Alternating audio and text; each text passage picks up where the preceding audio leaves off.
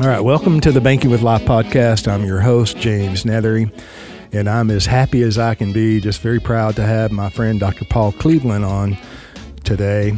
And uh, Dr. Paul Cleveland is a uh, PhD economist out of Birmingham Southern, and uh, you you're you're currently um, what what do you call that? This is where probably too much production, post production needs to be made. Uh, you're a you're a professor and a fellow at Birmingham Southern. Well, yeah, uh, I guess I wear several different hats. I'm a professor at Birmingham Southern, so, and um, this is my 30th year at the college. Uh, I'm teaching primarily finance uh, at this point. But uh, then I'm also work as a senior research fellow with the Institute for Faith Work and Economics. They're located up uh, just outside of D.C. in McLean, Virginia. Uh, I work with the Apologetics Resource Center uh, here in Birmingham and do some work for them. And uh, then I also um, have done, you know, affiliated work with with other organizations uh, as well. A prolific author and speaker. Very good author, very good speaker. I mean, you're just an all around great guy, but and I would I give it my best. Well, good job, sir. Um, you know, I think we we met through the Nelson Nash, right? Um, you you have I don't know how long did you know Nelson before he passed? I, I first met Nelson in uh, November of 1991. Wow. And we became friends virtually right away. Uh, I tell you the truth, uh, James. Um, the longer it's been since I've seen him, the more I miss him. And yeah. Uh, yeah. I mean, we we would go to lunch uh, periodically, and and it's just you know not being able to just call and, and go over and visit with him. I uh, I do miss those times. Yeah, I I understand that. I miss him terribly. Like you said, as the time goes on, it I miss him more. Just just the ability to to you know fire off a phone call and have a 15, 20 minute conversation with sure. him on a regular basis. Um, but that's how we met through Nelson Nash and, and the uh, think tanks that he held prior to right. the form, formation of the Nelson Nash Institute, which I believe that occurred in 2013. Um, and I think the first book that I read of yours was Unmasking the Sacred Lies. Right. Uh, yeah, that was a good book. It's actually my second book. Um, but I wrote it kind of for a, a broad audience, and uh, I had a dual interest in that book. One, it was intended for a, a broad audience, but it was also kind of the skeletal structure for a course that I was teaching at Birmingham Southern on public choice.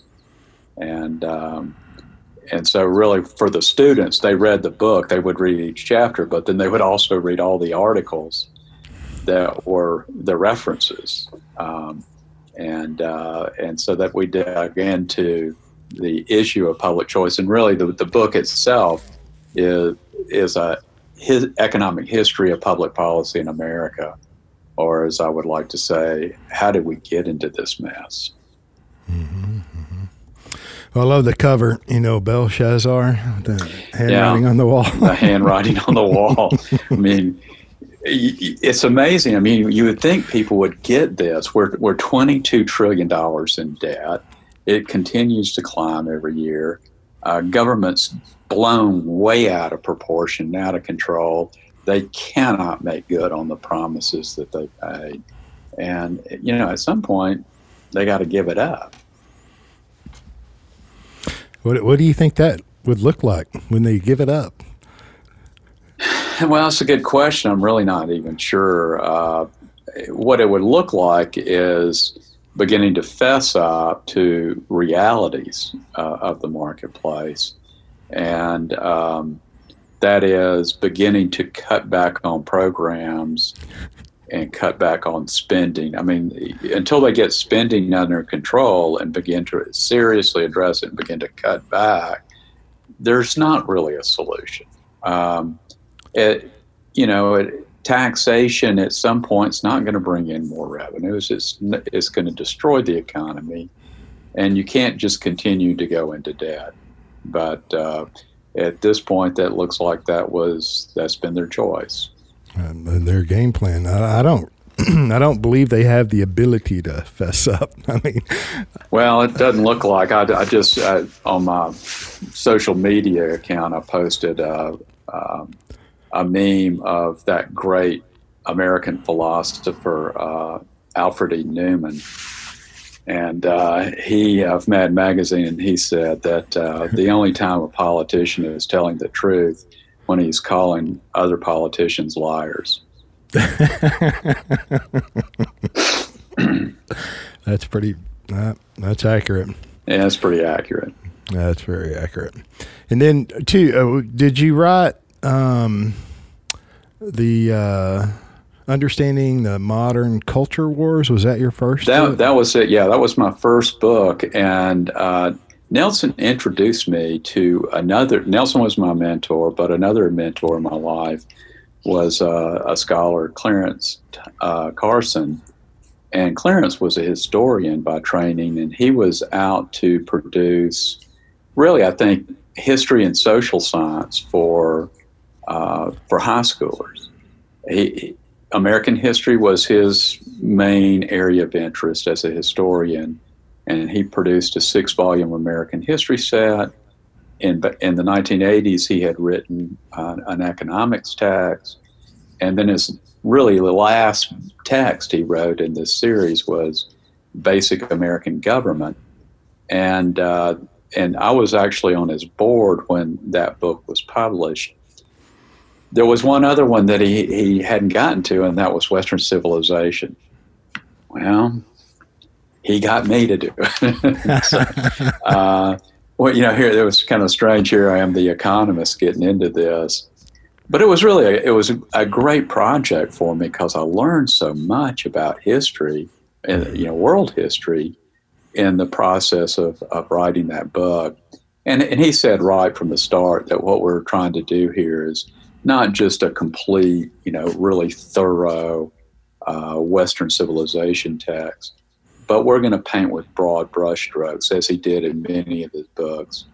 But we're trying to get across the main themes of history and social science, the main principles that people really need to know. So, you know, in my little book business now, for whatever reason, all these books have fallen to me, and I, my goal is to keep them alive for the public, for homeschoolers as well as uh, Christian schools, or even in private schools in general. Uh, these are really solid texts. I think that's a blessing. That's the reason you're able and capable of right. You know, keeping that. So he also and and I think that I have seen one video, I think on YouTube of Clarence uh-huh. Carson. Um, but he also wrote "The World in the Grip of an Idea." Did he, he? Yes, he did. And this was uh, this was a book that he published back in the 1970s, uh, so a long time ago. And anyway, uh, you know how Nelson was a voracious reader. Yes. And uh, Nelson was laying on his couch, and I guess he was having some back pain one day. And he wanted something to read, and he, he, he saw this book on the shelf, and he'd read it, you know, before. And so he got Mary, his wife, in to, to get that book down for him so he could read it again. And he had come to me and he, he said, Paul, Paul, we must republish this book. Yeah. Well, it was a great scholarly book. I mean, it was just uh, chock full of, of really good ideas and understanding of, of the situation of political economy in the world. And um, the problem was it was it was 500 pages and it was academic.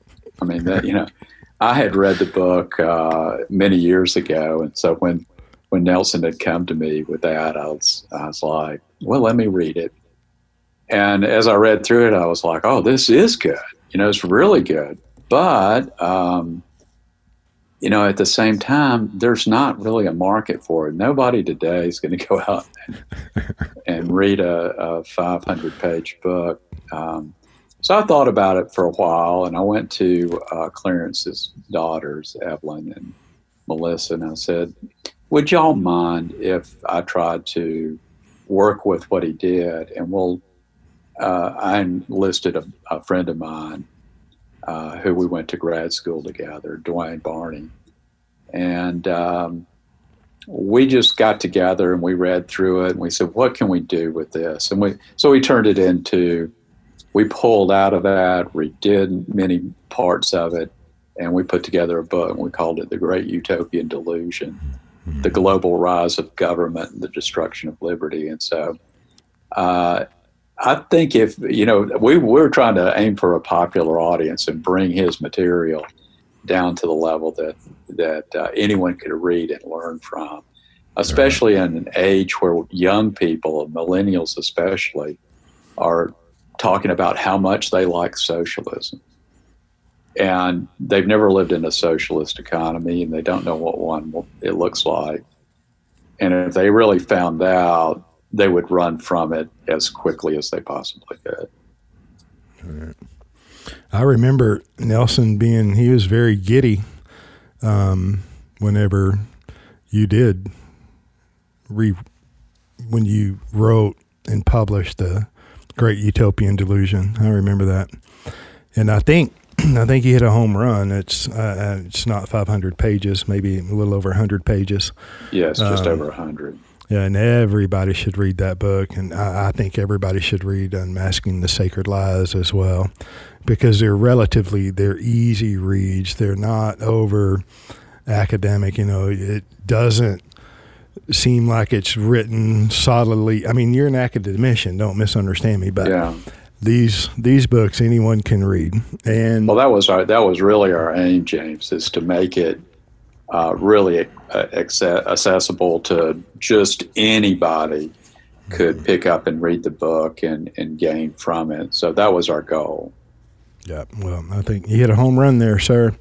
And now, now you're doing a lot of work in the private school, the homeschooling area, right? Well, that's that's right. I mean, that's what we've been up to lately. Is um, you know, we're we're we've got all of Clarence's work, and and we still have mine, of course, and so we just updated uh, the basic economics. We had done a, an update, I don't know, about uh, 10 years ago. And then people really liked it, what we did.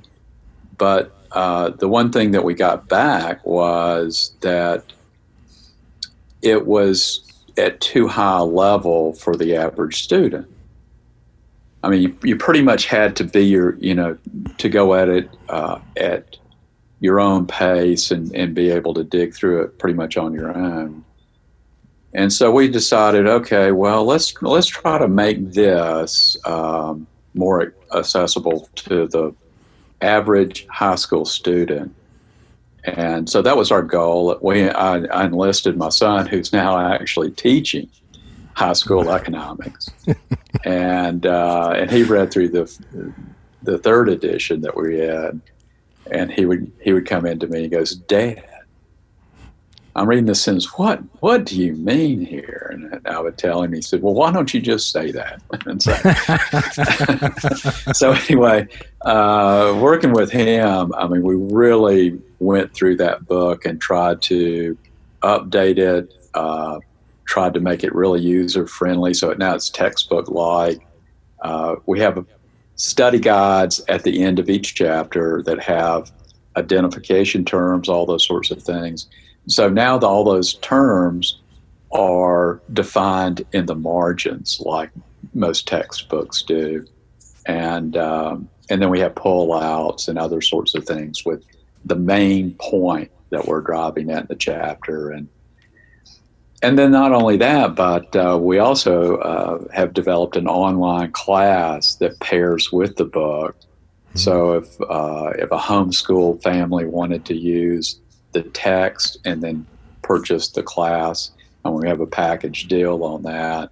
So you can actually get through economics in one semester um, by doing that. So I think we're we've priced it very competitively, and um, Uh, you know, we ha- we think we've got a good product for homeschoolers, and it's not going to be the kind of socialism that might be taught as economics in the public schools. And um, we've we've worked on that. We now have a, a, online course to go with the government. We've not yet updated the government book, and we're in the process of trying to take the six volume history set and and uh, work with it and update it and put it in that kind of form as well. When when was that Basic Economics the third edition? Is that what you said? When you yeah, the third edition. Uh, what had happened was uh, uh, Clarence passed away in 2003, and um, he, you know, the in the 1990s, I had done the study guide for the book, mm-hmm. And it had been added to to it, and it was in paperback form. And so then I um, I went to um, after Clarence passed away and his wife passed away. I thought, you know, this book I, I like the content, but it's really out of date. I mean, if you read through the book, because it was written in the '80s, he wrote it from the perspective that um, that the Soviet Union still exists, and it did when he wrote the book. So there are a lot of things in it that needed to be updated um, if the book was going to, you know, continue to be useful. And so once again, Evelyn and, and Melissa agreed, and uh, so they turned that over to me as a project. And so I spent a lot of time, you know, updating everything, rewriting, you know, some things, and um, we put it out as a third edition at that point. Um, and so that that was our process. Was that in 2003 or four? I think that was like 2008 or nine. It, it might have been that the publication date on the third edition could have been as late as 2010. I, would have to go look. Right.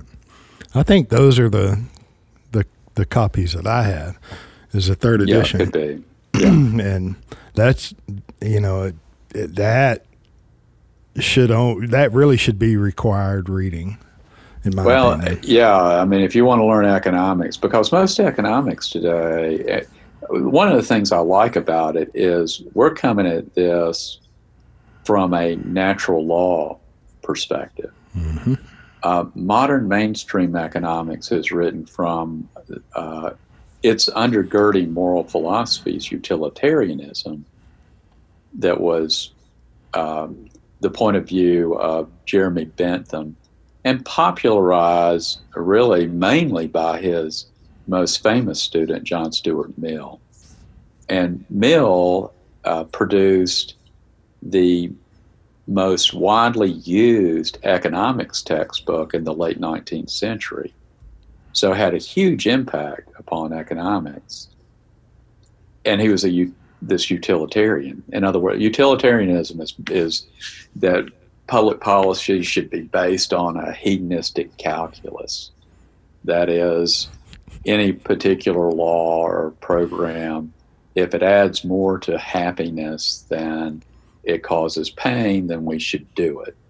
So, you know, in other words, are we making people happy? But my thing was with that, I you know I kind of reject that because how do you measure it? Uh, Bentham now had a term. He said, "Well, the me- unit of measure is a util." Well, I ask my I ask people all the time, "How much is a util?" and they nobody can tell me. I can't tell you. Um, now, you know, things that are measurable, we have some sense of it. You know, like volume, uh, and there may be different measures of volume, but you know, like a liter as opposed to a gallon or those sorts of things. But we can create units of measure for volume and things like that, distance and, and such things. But you know, happiness or that sort of thing, there's there's no measurement, uh, and so. But that's where the political class is today. You know, they're telling oh, us. Yeah they're all doing these cost benefit studies for public policy issues, and we're, we're taking polls You know, so we're going to stick our fingers in the air and see which way the wind blows. You know, I mean, and, and I tell people all the time, I said, you know, Bill Clinton, when he w- occupied the Oval Office, he told us that he could feel our pain. And I tell people all the time that, well, Bill felt all sorts of things when he was in that Oval Office. His utils were off the charts. but our pain wasn't one of them. So, anyway, uh, you know, it, it's craziness. It's just nonsense that to, to, you know, kind of go down that path. But most people have defaulted to that mindset today, and they and many times without even realizing it, without sure. even realizing the implications of making those sorts of statements. So, anyway, uh, we, we've we've abandoned that approach for natural law, which is the you know old school that every person should have uh, their life, liberty, and property protected, uh, and that's the function of government. It's not to make everybody happy. Right. So expand on natural law. You know, when it comes to economics. Right. Okay. Well, the whole idea of natural law is that, you know, I mean, you can you can come at it from a secular point of view, uh, or you can come at it from a Christian point of view. And the Christian point of view is simple: that God has created a moral order, and it's encapsulated in in terms of our personal interactions is cap- encapsulated in uh, the Ten Commandments, and mainly, mainly the second half of the Ten Commandments. You know, honor your father and mother puts an emphasis on, you know, due respect for proper authority structures. Right? I mean, that's really behind it. Uh, don't lie, don't steal, don't murder, don't commit adultery those are all things like personal interactions with one another. And then the you know of course the last one about coveting, well there's the source of it all when we when we begin to covet each other's uh, positions or their property or whatever else, then that's what causes societies to break down and uh, to fall apart. Uh, at at the limit, all socialism is is just a it's a political economy of systematic theft, which is why they always collapse. That they cannot work uh, for that reason, uh, because you know the thief has to rely upon uh, logical fallacy that what's good for the thief is good for everybody. And of course, it's not. It's just good for the thief. It, it, you're a pain in the rear to everybody else, but and so when everybody tries to become a thief and, and use government to live off the, uh, the production of other people, then we quit producing things. We go stand in the government line for the handout, but there's nothing to to receive at the end of the day. In other words, you finally get to the end of the line to get your handout, and there's nothing to hand out. Well, and um, yep. we're halfway there yeah, we're moving in that direction. So that's interesting. the systematic uh, method of theft. What'd you say? How'd you phrase that? Well, I just say it was a political economy that's based upon a, a systematic theft. Yep. It's kind of the way I phrased it. Um, I, mean, we're, we're, I think we may be uh, more than halfway there. Well, I don't know we're quite there. I think uh, I I think numbers right now, at least measurable numbers, that about a, on average about a third of everyone's property is being stolen every year by the government. Now, you know, we, we still need government, so it's maybe not quite a third because that's the total. But we don't need government doing a whole lot of things that government is doing because a lot of what government does is just taking from one person to try to give a benefit to some other person. Sure. And it's usually, and, and, while most people think, well, we're, we're, you know, these are welfare programs. No, not so much. I mean, the welfare is actually mainly going to uh, corporations um, who could actually be on their own and produce viable products in the marketplace. And so if you look at a company, I, I can distinguish between what they do well as a private company, and then what they're what they're receiving just because government has chosen to subsidize. Well, I don't want to put you on the spot or anything, but how much government do we need? I would say uh, a lot less than we have now. Uh, as it started out, really for the first little, more than 100 years, uh, if you add it up all governmental expenditures, both federal, state, and local expenditures, it was less than 10% of GDP. And for the federal government, it's actually less than uh, 2%. That, that most government was state and local, mm-hmm. where which it should be, right? I mean, right.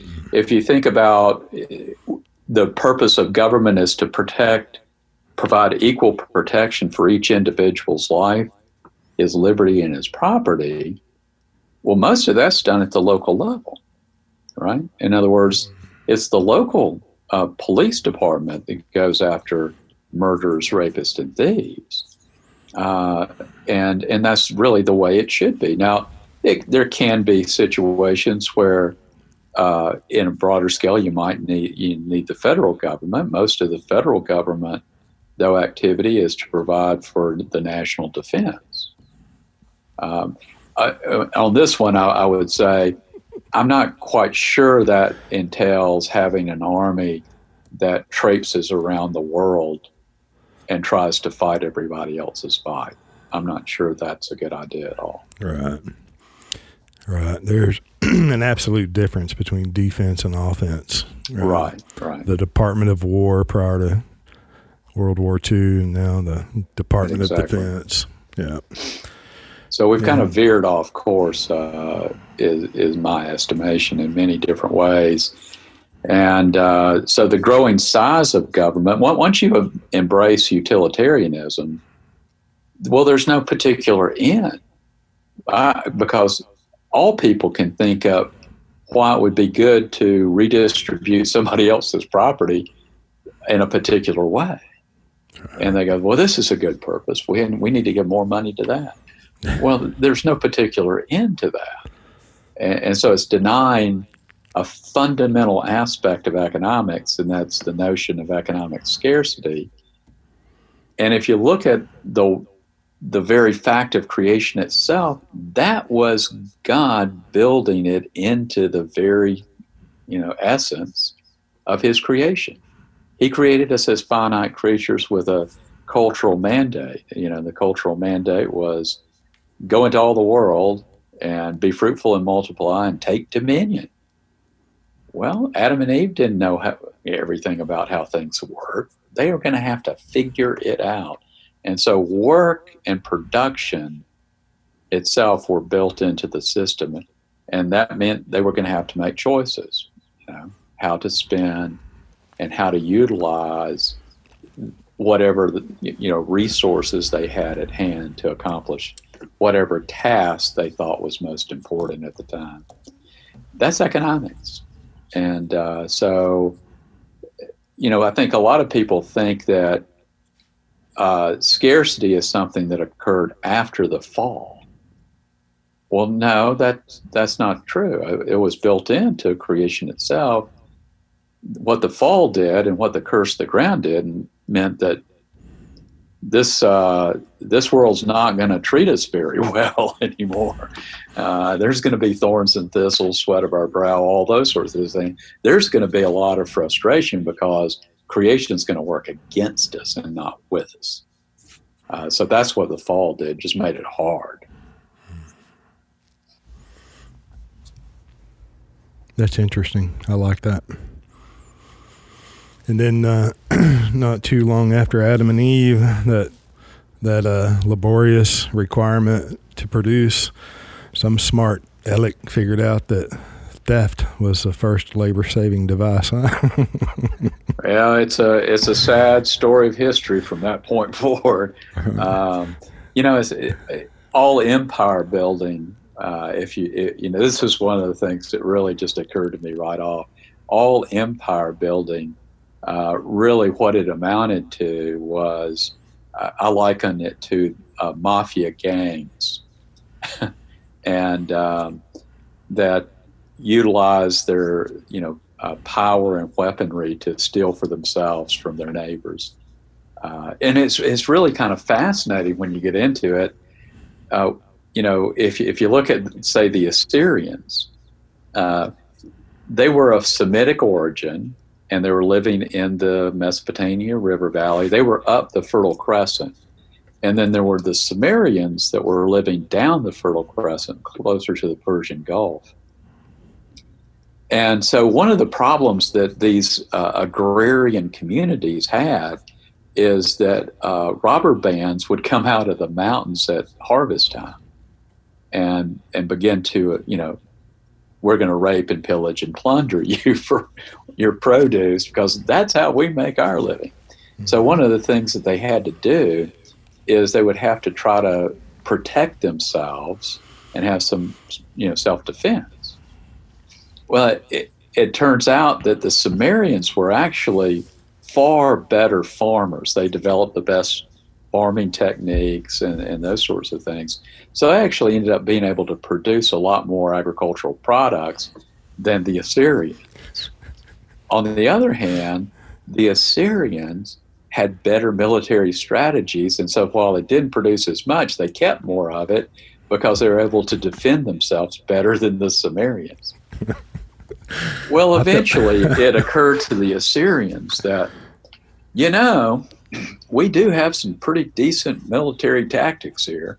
We could just march down the river here and lay siege to the community, and we could make them uh, an offer they can't refuse. and our offer will go like this you know, for a tribute, uh, we'll make sure bad things don't happen to you. But if you refuse to pay, we can almost guarantee you that bad things will happen to you. And, and so there you go. There's the way the uh, Assyrian Empire gets started. I feel like a Samaritan living in an Assyrian empire. we we all can, and so you know the thing is, you got to try to figure out ways to protect yourself from the Assyrians today, right? Right. That's that's really the world I live in. trying to, you know, protect myself and and your family and uh, you know, others, yeah. your friends, and, and, I mean that's the thing that yeah. because I mean you look at these uh, at the candidates that are running for office, especially on the Democrat mm-hmm. side. Oh, I mean, what a wasteland! it's it's almost comical. If it wasn't, well, I guess most comedy is based in tragedy, right? So, well, yeah. I, I saw a nice meme on social media about uh, Elizabeth Warren says that only uh, only government can be trusted with guns. Yeah. Uh, and the follow up was, "You think being an Indian and all, she'd know better than that?" yeah, I've seen that. You know, um, uh, we live in Alvarado, Texas, about 20 miles south of Fort Worth uh-huh. in Johnson County. And so President Trump came into Alvarado, Johnson County, because there's a new Louis Vuitton production facility that's going into operations, or maybe they're already in operations. So it was a big deal. And then he spoke in Dallas. He had a rally at uh, American Airlines. And I'm saying all that to I try to avoid, I don't watch TV, I try to avoid all the politics. But, you know, since he was driving through your own town, and we're a little old town of 4,000, you know, I wound up watching a good portion of his uh, speech last night. And I'm telling you, I, I, I it was fun. I was laughing about half the time listening to him. You know, he's uh, hugging on all these Texas Republicans and then kind of slapping them around at the same time and hugging them. And I mean, I had fun. I, I enjoyed listening to him uh-huh. in that speech uh, that he gave yesterday. Um, you know, he's he's talking about these endless wars and and uh, it, it was just enjoyable. So not that I think you necessarily want to listen to a bunch of politicians talk, but I had fun watching or listening to that. Well, so. he, you know, I think he's pretty good at that. I mean, as really how he got elected, right? I mean, he appeals to a very broad spectrum, yeah. regardless of whether his ideas are right or wrong, right? Right. And uh, and you know that's been his success, and yeah, he's got a few things. I mean, he's tried on target on some things. I mean, you got to admit, and then on other things, you go, you scratch your head and go, really? so, yeah. Not to be political, but I was just as surprised as probably he was when he got elected. All right. Then, yeah, then he, he goes to Washington and, you know, Henry Kissinger flies in or whatever goes on. I think he was pretty much squared away. You know, we're going to let you do this, but we're still spending, you know, $4 trillion on the military industrial complex. So, and I think that's really more the same in politics. Um, I mean, they they don't they sure don't like him up there. Uh, that's for sure. Um, he has shaken things up a good bit, and um, and they're doing everything they can to to get him out. Uh, that that gives me hope. So he must be doing something, right? Or well, he must be doing. Yeah, I mean that uh, that the inside elite uh, doesn't like him at all means that he is challenging their uh, cush little deal. And nothing really wrong with that that I can see. But uh, once again, some of the policies that he's pursuing, I would say, I mean, you know, the whole tariff stuff, uh, in my mind, is well, it's what, you know, if your end goal is to really create free enterprise, well, well and good, and get rid of all trade restrictions mm-hmm. well and good. But if you can't achieve that goal this way, I mean, you're punishing your own people by doing this. And um, so, uh, I mean, what's what is, you know, what's the end? I mean, what is it? You know, can you get there? Can you get people to give up all their trade barriers? Well, if we can, that then that's great.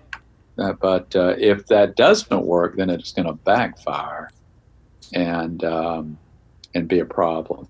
So I, you know, on that on that level, I you know a little befuddled. Then he also has made statements about trying to keep, you know, why can't we uh, have negative interest rates like the Europeans? well, that's insanity. You know that that's just pure insanity. I, our Federal Reserve is already out of control on this one, and and to go deeper in that hole, I mean, that that can only blow up in our face, and eventually it's going to, right? I mean, all that easy money that they've created out of thin air uh, is a is a serious problem, and a lot of people don't understand how money works and have bought into that one. Yeah, I think Jeff Deist wrote an article zero Interest Rates: The Destruction of Civilization." uh-huh. something along those lines. I haven't read I mean, it. I've just seen it, but uh, I'm sorry. Uh, I'm, I'm, just thinking. You know, historically, short-term rates should be four or five percent. I mean, yeah. that's just that's what that's where short-term rates should be. I mean, that's that goes all the way back to recorded history. Sure. I mean, that's yep. you know, uh, and because at the end of the day. Uh, there is a, we do have rates of time preference. Nobody is going to uh, postpone consumption today for the future and not get a rate of return. Right. That that notion that people have rates of time preference is so fixed in you know our understanding of things that it, it's, it's crazy to think that we can just endlessly manipulate the rate to virtual zero, uh, which is what the Fed has been doing for quite a while now. Yeah, then let's go negative here. I'll pay you five thousand dollars to hold my one hundred thousand dollars this year. yeah, boy, I tell you, people start putting that money in a in a jar in their backyard at that point. you know? I, I still feel like a Sumerian, you know, in a in a land of Assyrians, you know. yeah, well, you know, that's that's one of the nice things about infinite banking is that I don't have to put my money in a jar in the backyard. I can Right. I can actually uh, get a rate of return on it that makes sense of the four or five percent that makes sense, and I can have access to the to the dollars as well. Yeah. So, well, I'm, I'm glad you brought that up because you you personally have practiced um, the infinite banking concept a long time. I, I have. Uh, now I was a, I was a, a tough nut to crack because after all, I had a I had a degree in economics, a PhD, and one of my areas of specialization was finance. And um, you know, well, you you had a head start. yeah, I remember when Nelson's first trying to explain uh, his, infinite banking concept to me, and I'm like you know, huh?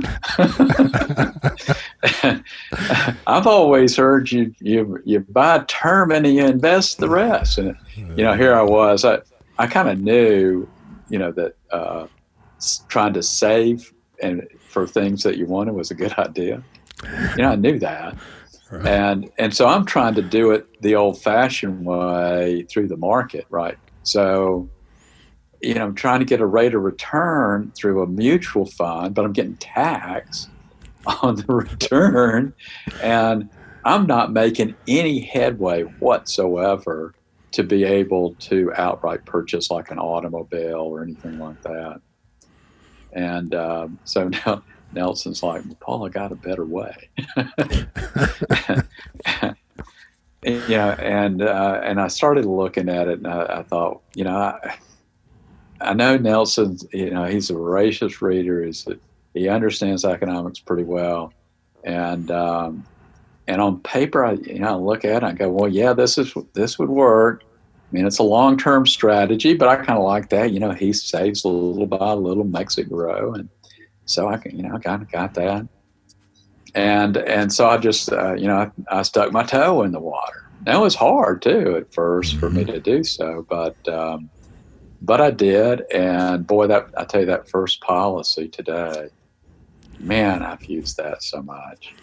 Um, well, that's got me into business. It's got my little business going, and um, so after after a, a, a, lot of success with that first little policy, I I took out a policy on each of my children who were fairly young at the time I did it, and they weren't big. But even those two policies now have uh, significant cash mm-hmm. values to them, and we've been able to use those. Uh, my, you know, I mentioned my son is now teaching high school. Well, we were able to put him through his master's program with policy loans. So, and uh, and he's paying it back, and you know, life's good, and he's going to have all that money back. You know that he'll uh, in the in the long term. And, uh, you know, the other thing is, I, I remember at the college, uh, we had a, a, as most colleges experience here and there, when a president comes in who doesn't understand economics and is a communist, There's a conflict of interest. they, they, tend to spend money because they don't have a clue, and uh, they they, they nearly bankrupt the, the, the institution, which this guy did, and they were you know in a, in the midst of total financial crisis at my school at Birmingham Southern. Um, they they put a moratorium on uh, committing anything to this retirement plan, and um, you know, I, I was like, okay, well, I guess I need to take out another policy. so I, I, cranked up another one. And, you know, while everybody else was uh, having difficulties because I'd started the little book business, uh, you know, and I run everything through it, you know, whether it's an honorarium for speaking, whether it's um, I'm doing uh, some consulting work for a university on curriculum or whatever our book sales, all that is run through uh, my business, which is you know LLC, and and so one, my business had a great year that year. I ended up buying an automobile, and I took and I took out another policy, so it was all good. You know, life continued on, and and but my colleagues now that they're still struggling. You know, hmm. they have it and and we're talking we're nine years later now, and they're still struggling. So, yeah, go figure. Well, I, I like that. Uh, you know, when you mentioned the the policies on your children, and now they're significant. I mean, these.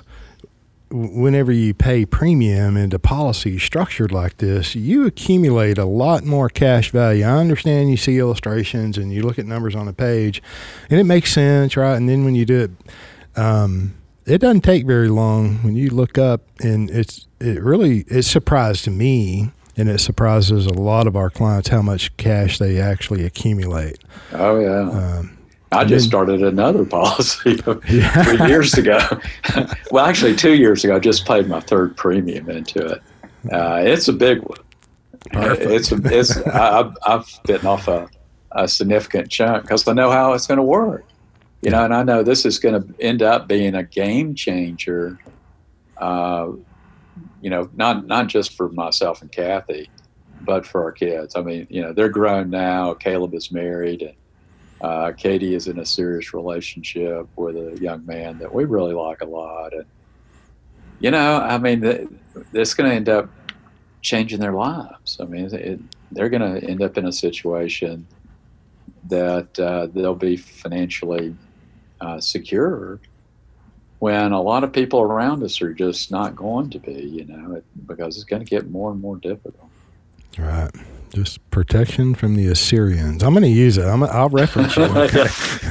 protection like from the Assyrians. I mean, maybe maybe we need to write a book, James. Sumerians in a in an Assyrian world. Right. And and how IBC makes sense. You know, whatever. Uh, uh, we could do that. Yeah.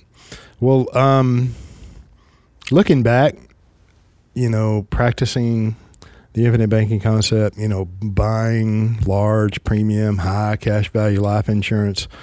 Looking back, knowing what you know and and and experiencing what you have experienced, um, would you do anything different? I would have been more aggressive earlier. To be honest, I you know uh, I would have taken out bigger policies and uh, found a way to pay for them.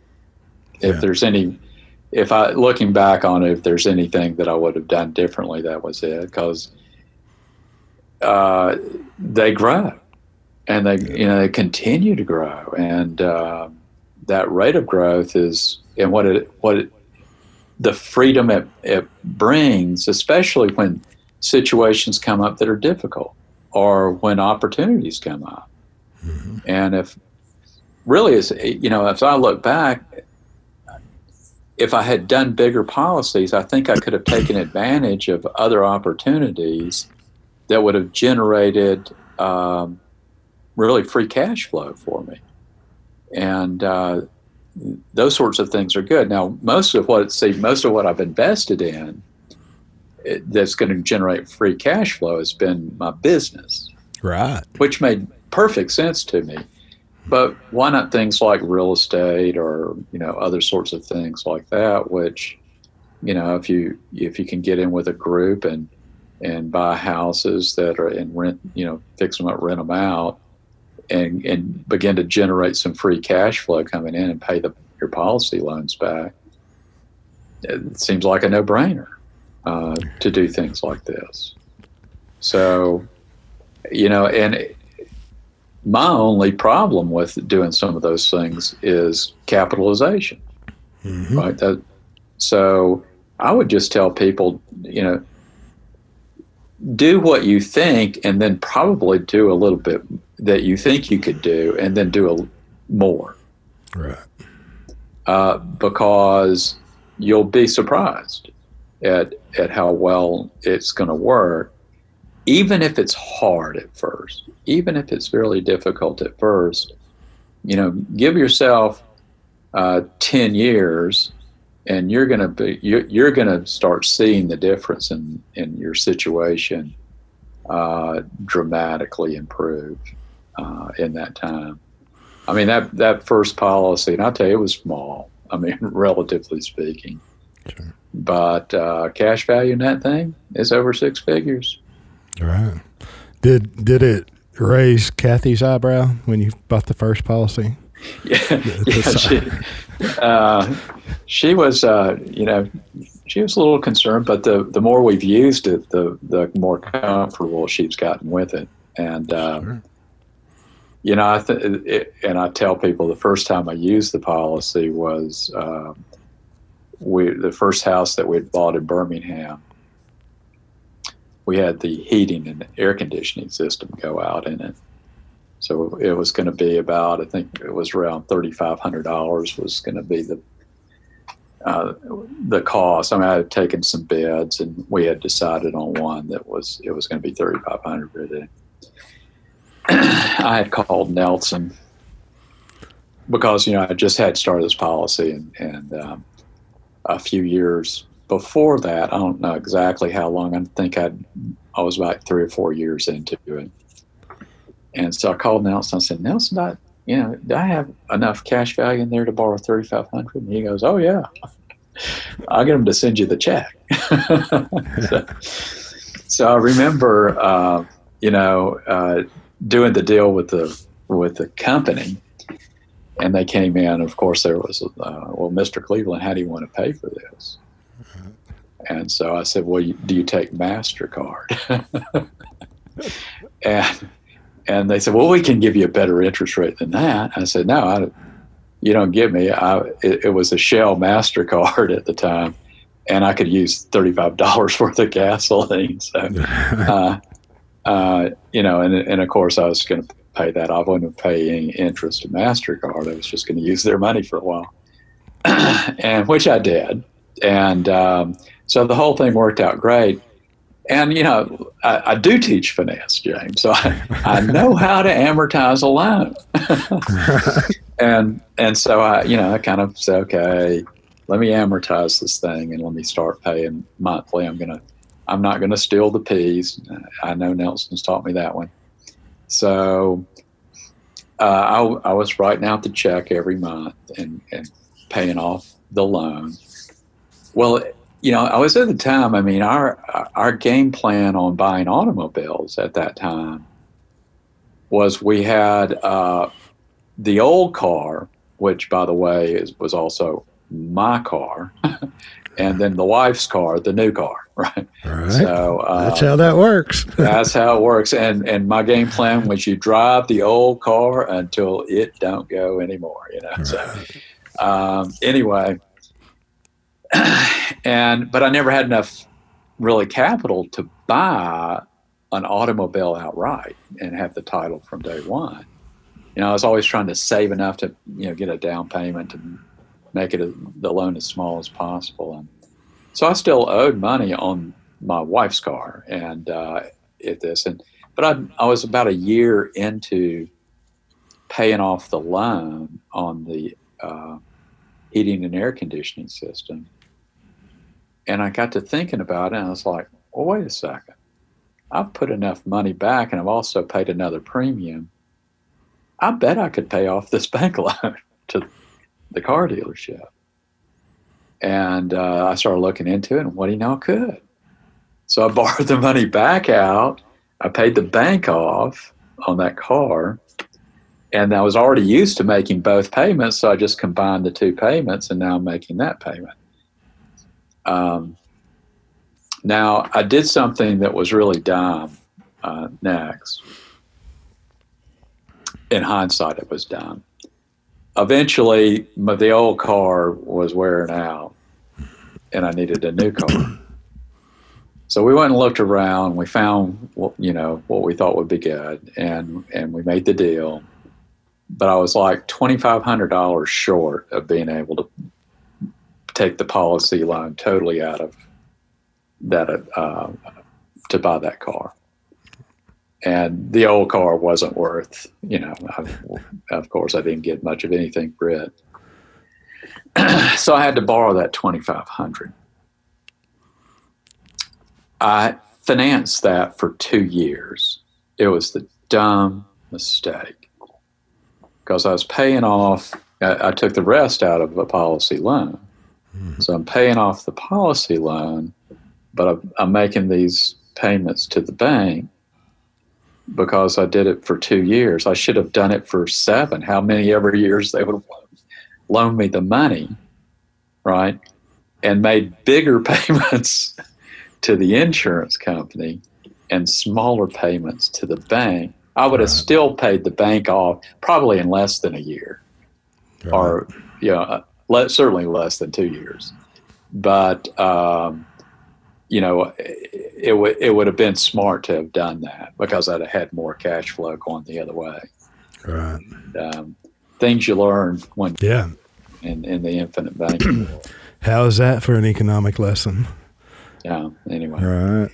You know, there, there, but never, you know, despite little things like this, um, it just continued to work. I from that car, automobile onward, uh, I've I've never purchased an automobile with any bank money. Right. Uh, I've always just borrowed from a policy. You're a good student. Yeah, and you know, it's so funny too. You go in, you go in the dealership, and you, you finally you make the deal, yeah. and you, you're happy with the price, and you're happy with the terms, and and then you go to the finance office and they go, well, how do you want to pay for this, Mr. Cleveland? And I go, well, you, now I go, do you take American Express?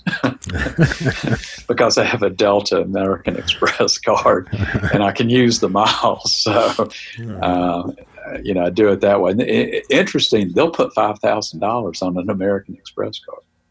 Hmm. Which it, is, uh, surely, surely the F and I guy said or asked you the question or told you that they could give you a better rate, right? Well, actually, they uh, a lot of them don't do that. Uh, at least the, one of the dealerships I've been dealing with most doesn't do that. They just kind of ride with it and they go on because I'm writing a check. Uh, I think they get it. I'm writing a check right. for the better part, and they see the card, the the card that I'm paying with, and I think they get it right off while I'm doing it that way. Yeah. So. I remember Nelson used to say, uh, he said it often, that, you know, this practicing this concept will cover an awful lot of mistakes. Oh, it, you know? it, yeah, it absolutely will. And, uh, and I've made a number of them um, sure.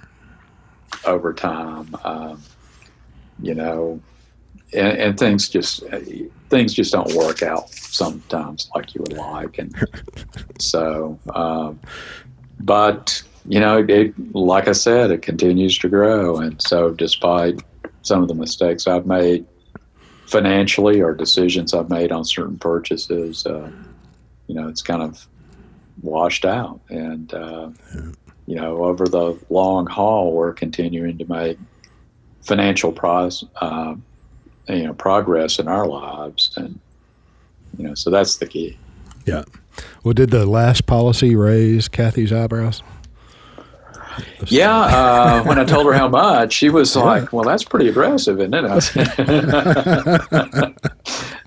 I said, yeah but we'll be a whole lot better off in about you know seven years if we do this and she goes oh, I get it. Let's do it. You know, so right. she, she didn't object too much. Uh, right. And and I, will tell you, trying to figure out these first three uh, uh, premium payments that I've made, mm, they've you know kind of it's, it's I had to be kind of creative here a little uh, here yep. and there, and uh, but it you know anyway it, it's working out. Perfect. Well, you've been very gracious with your time, and I don't want to abuse it at all. Um, anything you'd like to share before we come to an end? Uh, well, I don't know. I, you know, if uh, your audience out there is uh, thinking about Infinite Bank, you know, I, I would encourage them to look into it. Also, if um, if you know young millennials who need an education, they need to get off this socialism stuff and and really, I think they've embraced socialism out of more ignorance than anything else. Mm-hmm. I mean, their their res- I think their response is they see the kind of rising tide of corporatism mm-hmm. in America, and they they equate that with being free enterprise or capitalism, mm-hmm. and it's not. And uh, and so they're rejecting that. Well, I'd reject that too. I mean, I sure I don't see any reason why uh, corporations shouldn't be given any sorts of special privilege of subsidies or, or whatever And uh, but that's not free enterprise. Free enterprise is just voluntary exchange between people. And uh, once you once you get that down, then you can begin to look at the world a little more objectively. So, uh, you know, that's what we're trying to do with our books. And so, if you, if you need to uh, try to educate uh, family or friends and in that regard, you know, check us out. Go to our website, boundarystone.org, and and check out what we have to offer. Right. No, I'm I I agree with that. I encourage everyone listening to go to boundarystone.org or for yourself, not only for your friends and your family, but for yourself. The uh, the books are incredible. You know the basic economics. I love that. I love all your books. I mean, I haven't read um, some of the other, but uh, you know the Great Utopian Delusion, Unmasking the Sacred Lies, Basic Economics. I mean, those really should be required reading for yourself. Um, okay, well, I I appreciate that, Paul, greatly.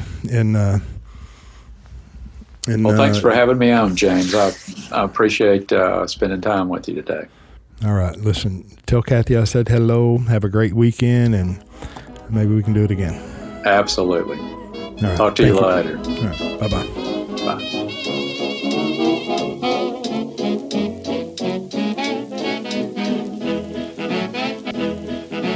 Thank you for joining us on the Banking with Life podcast. If you're watching on YouTube, make sure to like and subscribe. Otherwise, find us wherever you get your podcasts and subscribe to join us weekly.